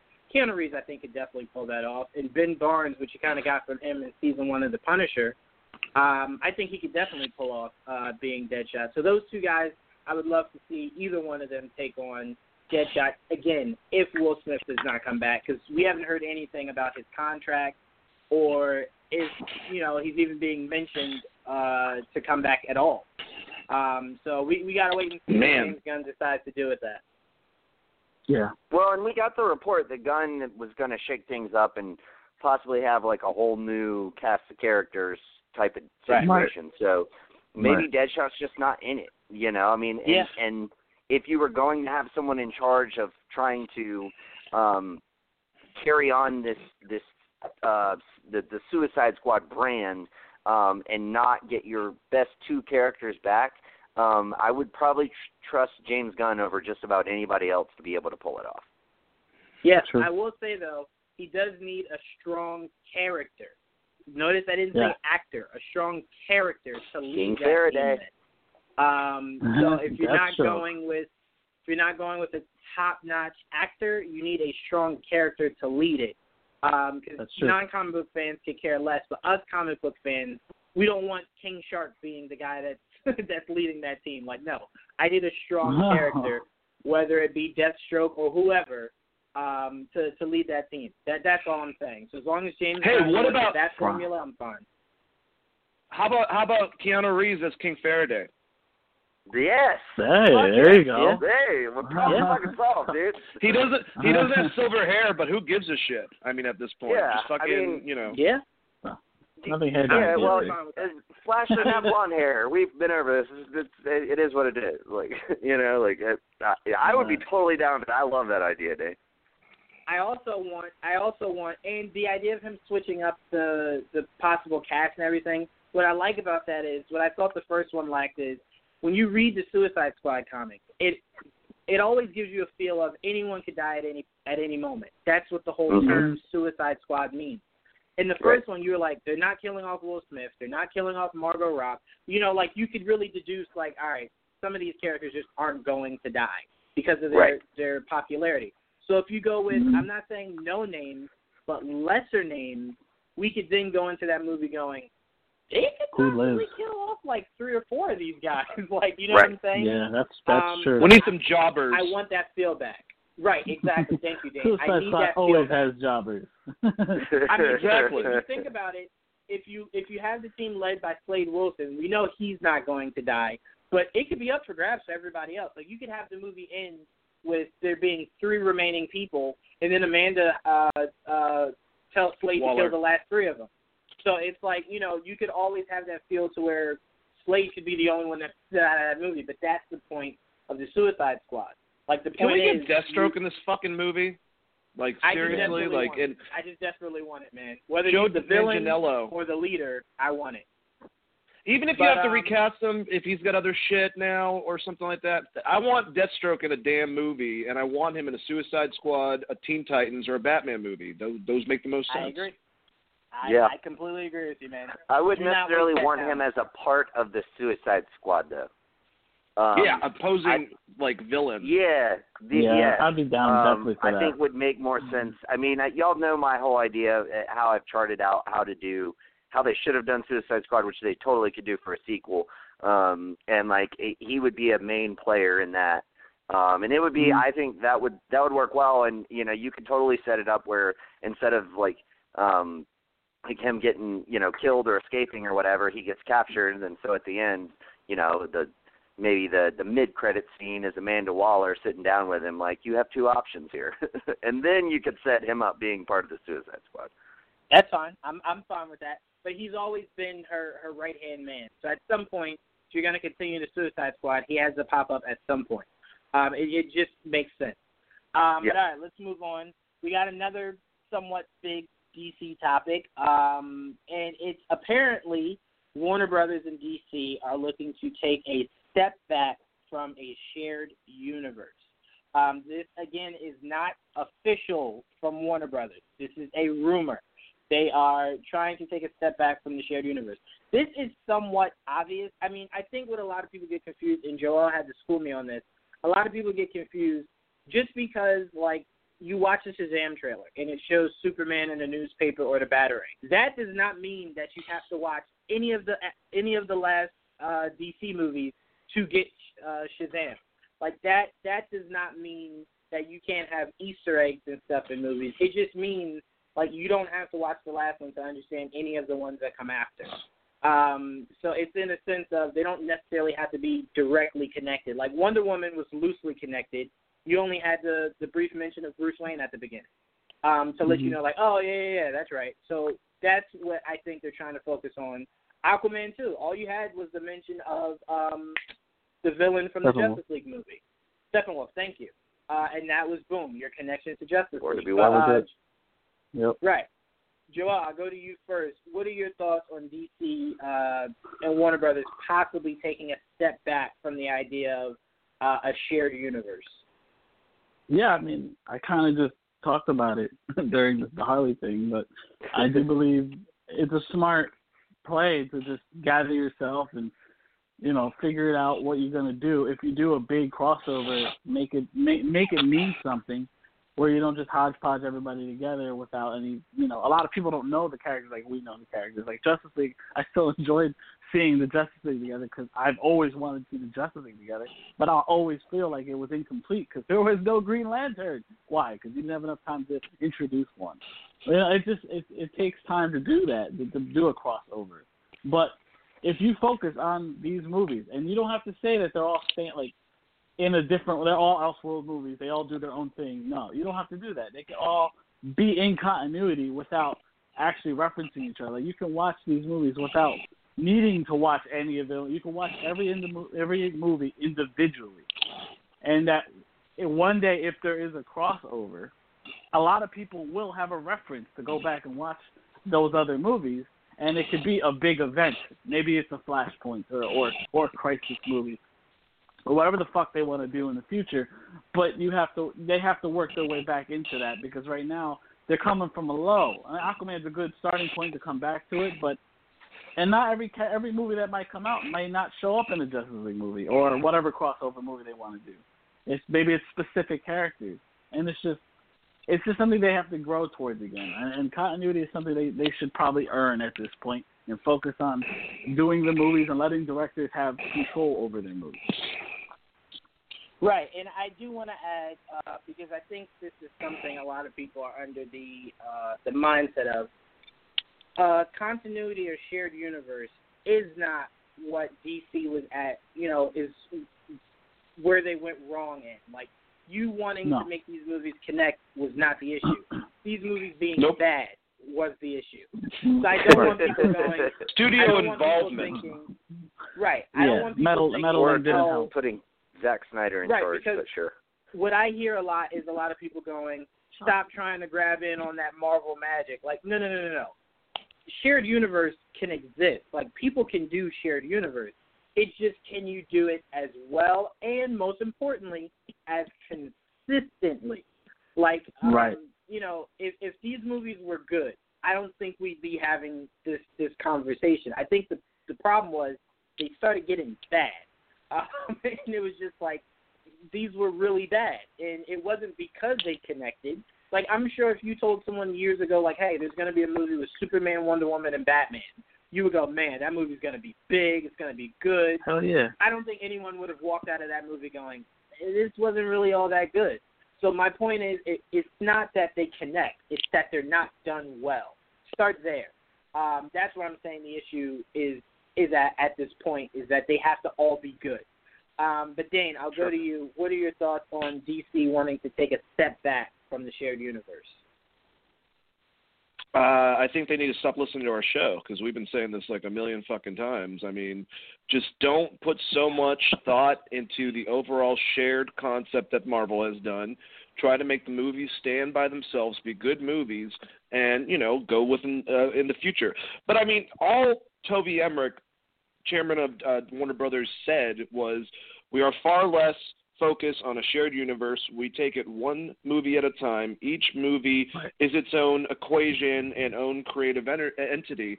Um, that doesn't mean necessarily we're not going to get a Justice League movie with a lot of characters Right. teaming up.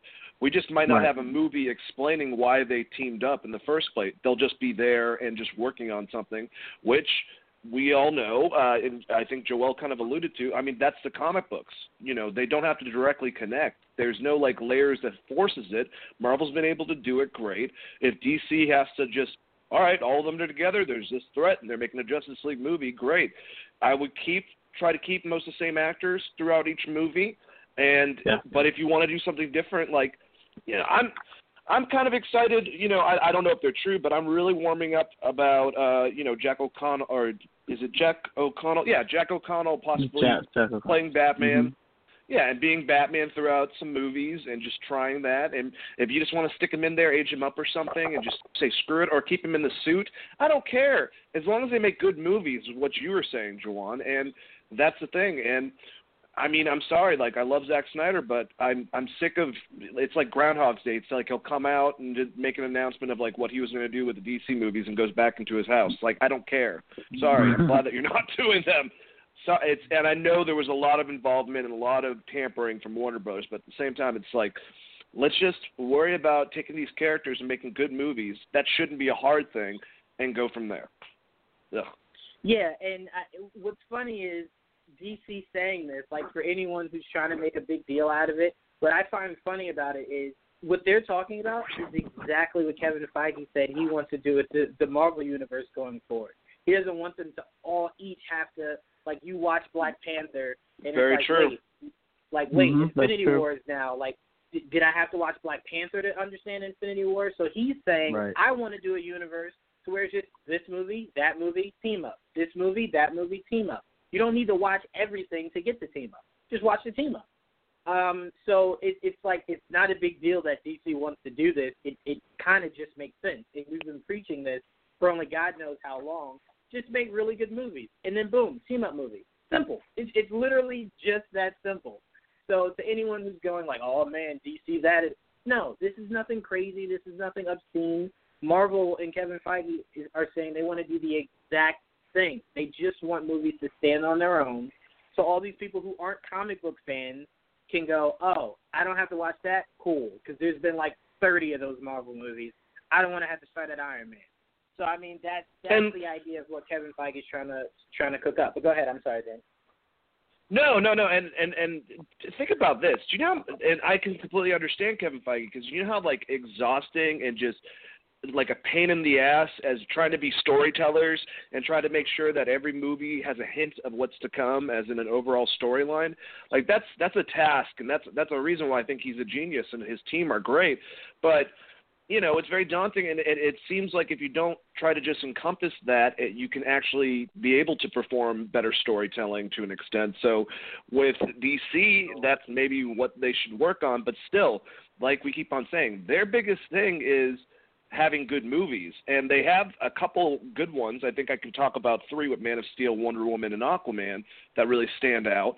But they have to keep on doing that track record. You know, a lot of the problems weren't about anything besides the movies themselves. So it doesn't matter, like we're talking about continuity, if they suck. Right. Exactly. Yeah, Uh, yeah. Nick, uh, Nick, what are your thoughts on DC uh, wanting to take a step back from the shared universe, and then just your thoughts on everything me, Dane, and, and Joel have been saying? I mean, it basically makes sense. I mean, I'm with all of you guys. It's what they should have been doing from the beginning. Um, and that's what we all thought they should have been doing from the beginning. We like, regardless of how we felt about um, BVS or Justice League or you know any of the the movies, we all basically said like, look, this is it's going to be a fucking kind of daunting task, you know? Like, how are you going to tie all of this together quickly enough when you haven't established your universe well enough yet? I mean, Marvel took five movies before they built up to the Avengers.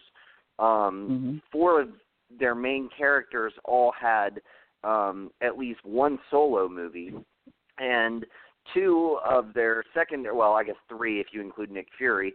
Um but their other three secondary characters all were um at least in one of those movies um and played a part in them and so they they incorporated them but they they had this this structure and this kind of slow build and that is basically what what dc just just didn't do um they were like we're going to and after our superman movie uh, instead of just making like a Batman movie and then doing Wonder Woman and then doing BVS, like which is probably the direction they should have gone. Um they were like, We're just gonna do BVS and, you know, throw all this shit together and it's just really hard. It's really hard to tie in like all of those things and try to introduce all of these characters. Um, not only characters we got on screen, but of course with the little email and all that shit. Um, uh, it, it's just daunting.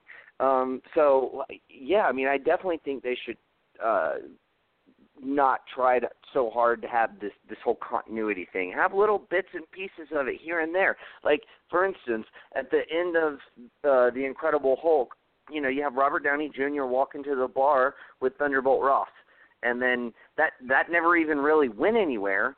Um, but it like kind of established like, hey, like this is the, the, these are happening in the same universe type of deal, and it was just like a little nugget. But like other than that, like there was like zero like um like story continuity that they were trying to worry about.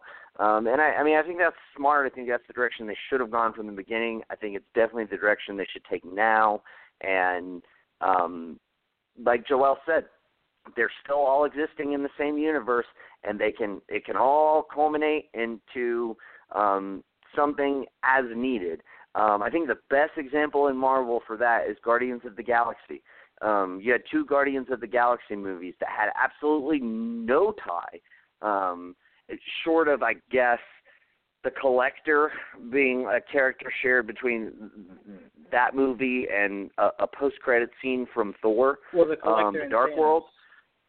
Um, sh- sure, yeah, Thanos. Um, with Ronan, um, yeah, that, I mean, that would be like a, a, slight connection, but like eh, only a little bit because Thanos, it, again, Thanos and the Collector had really like no significant role in any of the previously established movies.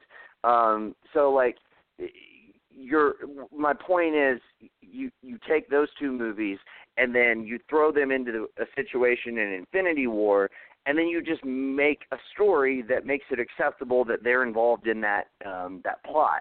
And you know it's it you can do it. You don't have to constantly be working to tie everything together.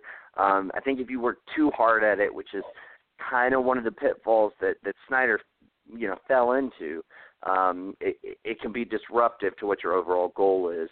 And so i think they're smart to kind of focus a little bit more on um you you know their their solo stories and and and figuring all that out and when a story presents itself that's worth being told and they can you know figure out where their all of their characters are and have ended up then they can utilize that and and bring them all together um you know as needed The moral of all of our stories is DC just continue to make really good movies and you'll be Yeah.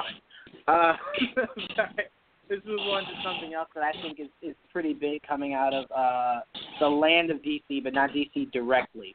Uh, apparently, Christopher McQuarrie uh, has signed back on to write and direct the next two Mission Impossible films coming out in summer 2021 and 2022.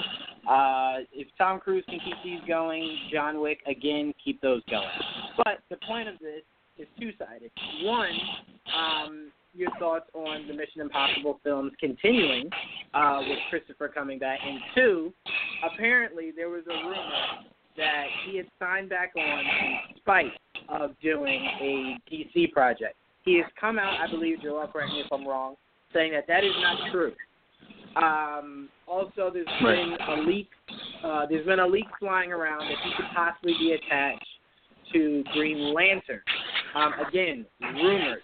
None of this is, uh, is is official except for him coming back to do these Mission Impossible movies. So, Joel, I'll start with you. What are your thoughts on him coming back to do the Mission Impossible films, and um, the idea that this could mean that he will not be doing uh, any DC movies anytime soon? Well, I mean, I'm excited to hear that he's still attached to do more Mission Impossible movies. I'm just and to believe they're going to be filmed back to back. So I'm like, I was shocked because I'm like, wow, he's going to come back not just for one, but for two. Uh, I'm not sure if this means this is probably the end of uh, Tom Cruise's uh, time as um, in Mission Impossible. I really don't know. Uh, and I don't know if I really want to see that either. But, uh, it, but at the same time, he is getting old, and I can see uh, this maybe is his final hurrah. Getting two movies in right out the bat and with the director he's obviously really comfortable with. Um, and they could probably film that in a year, all that, and obviously like what the Russos did with the what what Infinity War and Endgame, film that all in a year, and obviously release them in in two subsequent years. But I just think, and that and, and some people say, hey, that means that his time, you know, possibly directing a DC movie is up. But I'm like, not necessarily. Um, that's not necessarily the case, and he's obviously had discussions, and they looked at him, and I think that's still a possibility in the future for one of those movies, whether it's the Green Lantern Corps or, a Superman movie or something. I don't know, um, and I don't, you know, it's not a rush. He's obviously going to be busy for the next year or two, so. And, but because he's doing them back to back, I think if anything, it opens him up within in in in two years to do something in the future. Yeah, I mean, well, everyone connected him to Man of Steel, uh, Man of Steel sequel. So right. the reason why I think if you connect him to that movie, that this news has nothing, you know, that this news doesn't stop anything is because one, we don't even know who our Superman is. That's one. Two, there's been absolutely no mention of Warner yeah. Brothers wanting to do a Man of Steel Superman 2 movie, movie. at this moment. So Right. let's not forget we're in 2019. So 2021, 2022 is not that far. So if we don't hear anything about Man of Steel by the end of this year, early early next year, it's probably something they're in absolutely no rush to give us. So I mean, if Right. that's the case, then he still has plenty enough time to do it. Uh, and Henry Cavill's busy at this particular moment right now. So if Henry Cavill was going to be Superman, that's not even happening right now. So it's like it, it doesn't really stop him from doing anything DC because outside of Harley Quinn, Batman, and um, you know this Wonder Woman movie, there's not really much that they've really been giving us that's actually happening. Like boom, here's dates, here's a director. So it's like Right. Warner Brothers is moving at a very snail pace these days. So this doesn't stop him from anything. Um, but Nick, I'm going to go to you next. What are your thoughts on Christopher coming back to do the two Mission Impossible films, writing and directing it? And do you think that that Mhm. gets in the way of any DC project? Well, I mean, I don't, I don't think he really cares, honestly. Um, You know, I, I mean, I, yeah, I mean, I just, I don't. I, I think you'd have to find the right project for him. Um, I think you would like. Honestly, I honestly think like a Suicide Squad esque type project would be more suited to his skill set. Um, but I, yeah, I I don't think it's getting in the way of anything that that he necessarily wanted to do. Um, that you know just wasn't signed off on or whatever. Um, but you know, I I like the fact that he's going to do two more of these movies. I I will put a slight caveat on that eh, in that I really want to see him like do an original movie. um, like I mean, he wrote The Usual Suspects, which is you know one of the greatest uh, kind of um, fuck you moments at the end of a movie ever. Um, like a great suspense movie. Um, and he wrote and directed The Way of the Gun, which is one of my all-time favorite movies. Um, so I mean, I, I would like to see him like write and direct like his own story. Um, but that being said, he has been the biggest reason, in my opinion, why the Mission Impossible franchise has stayed as relevant as it is, uh, having done the last two, and or maybe the last three, but definitely the last two. And um, you know, I mean, I, I I think them. It's very smart on them signing him on to do the next two, um, and yeah, I mean, it makes sense. It really does. He he um, really seems to get along with Tom Cruise because the other movie that he did, I, I, honestly, I want to say it was the um, it was the Live Die Repeat movie, um, which I forget the fucking name of that movie, but that was like the tagline for it. Um, Yeah, but I think yeah, he did that movie, um, and you know that had uh, Tom Cruise. So obviously, um, you know he he's got a very good working relationship with him. Uh, so, you know, with with that in mind, uh, Edge I mean, I think it's Edge of Sorry. Tomorrow. Thank you, thank you. yeah. Um, so yeah, I mean, he he was the writer of that movie and directed that movie as well. So, um, yeah, I mean, I, I, he's obviously he, he's kind of tied with Tom Cruise uh, for the last few movies that um, that he's done, uh, and so you know, I mean, it, it makes sense. They seem to get along. They seem to make you know pretty good movies together. Um, I, I will say this: I'm I'm more excited with you know seeing where they take the Edge of Tomorrow sequel. honestly. Yeah. Um, what happened to it? yeah, like I mean, that was supposed to happen. Like I, I don't, I don't know if that's still happening or or what, but like, um, but yeah, I, I, uh, nevertheless, I, I will be, uh, looking forward to to seeing you know what he does, uh, with, you know the the Ethan Hunt character and and you know where he takes it after Fallout.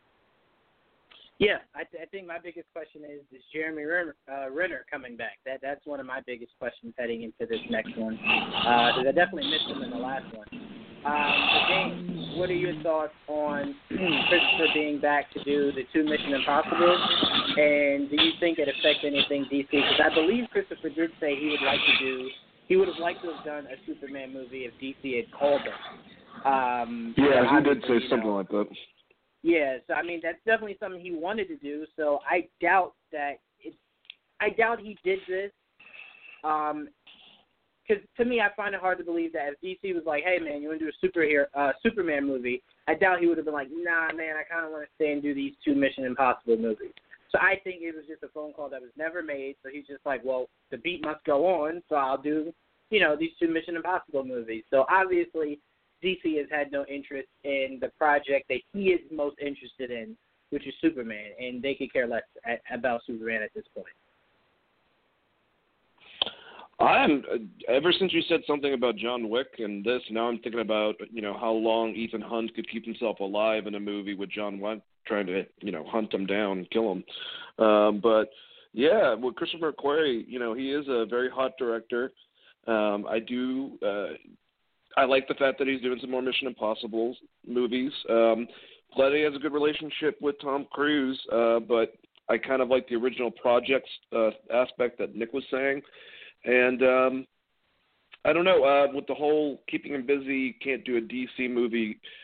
I mean, I'm sure that that's there, and I'm sure that that would hold him up. And whether or not he would be excited to do that, if he just said that comment, you know, because maybe him and Henry Cavill were talking about it, presented something to Warner Brothers and got turned down. So now he's not really, you know, I don't know exactly what happened, but uh, as a director, I'm going to be excited if he's a part of a project, regardless. If it's Mission Impossible, if he has something original, or if he is attached to, say, a Man of Steel with Henry Cavill, or say a Green Lantern with Tom Cruise.